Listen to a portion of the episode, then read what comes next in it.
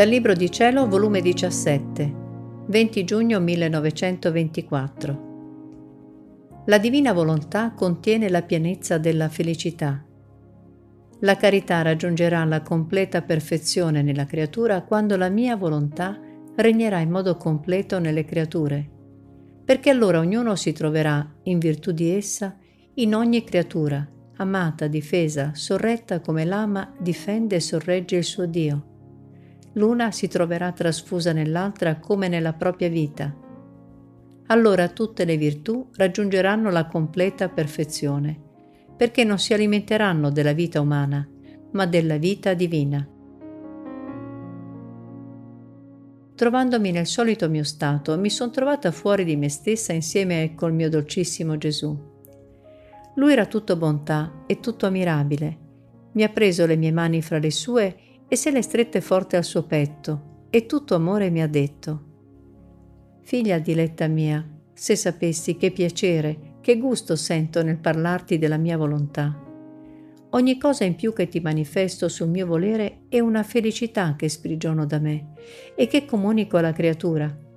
Ed io mi sento più felicitato in essa in virtù della mia stessa felicità perché della mia volontà la sua specialità caratteristica è proprio questa, rendere felici Dio e l'uomo.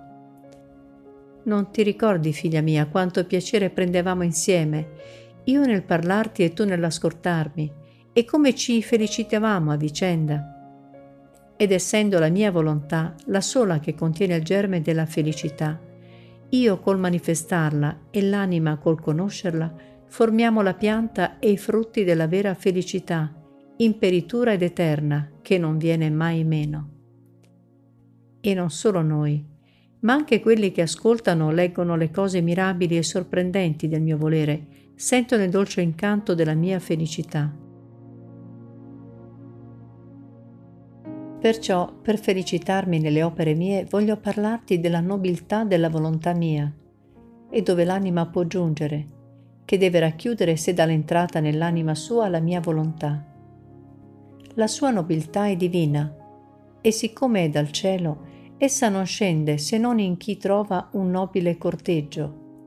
E perciò la prima che le diede l'entrata fu la mia umanità. Essa non si contenta di poco, ma vuole tutto, perché vuole dare tutto. E come può dar tutto se non trova tutto il nobile corteggio che le si addice? Per potervi deporre tutti i suoi beni. Così la mia umanità le diede il santo e il nobile corteggio, ed essa accentrò in me tutto e tutti.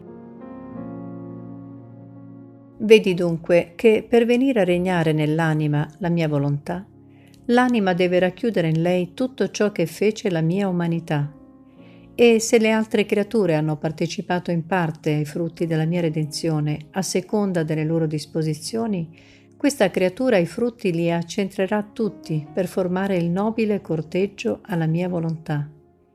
Ed essa accentrerà nell'anima l'amore che dà e vuole da tutti, per poter ricevere l'amore di tutti e di ciascuno.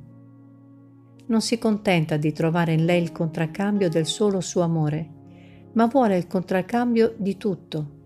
Tutti i rapporti che ci sono nella creazione tra il creatore e la creatura li vuole trovare nell'anima dove vuole regnare la mia volontà, altrimenti non sarebbe piena la sua felicità, né troverebbe tutte le cose sue, né tutta se stessa. La mia volontà deve poter dire nell'anima dove regna, se nessuno mi amasse né mi contraccambiasse, io sono felice per me stessa.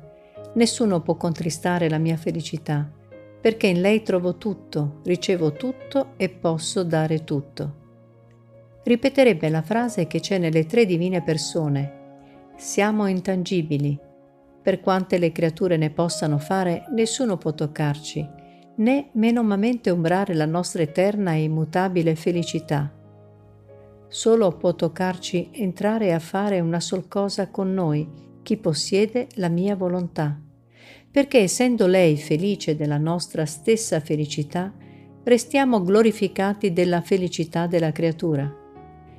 E allora la carità raggiungerà la completa perfezione nella creatura, quando la mia volontà regnerà in modo completo nelle creature, perché allora ognuno si troverà, in virtù di essa, in ogni creatura, amata, difesa, sorretta, come l'ama difende e sorregge il suo Dio. L'una si troverà trasfusa nell'altra come nella propria vita.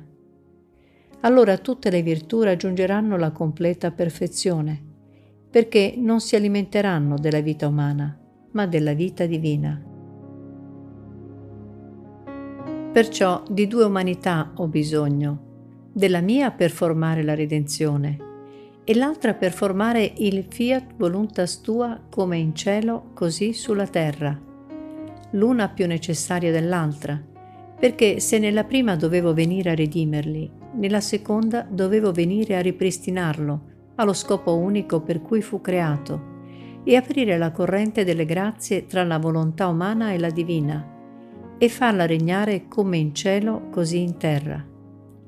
E come la mia umanità per redimere l'uomo fece regnare la mia volontà come in cielo così in terra, così vado trovando un'altra umanità che, facendola regnare come in cielo così in terra, mi faccia compiere tutti i disegni della mia creazione.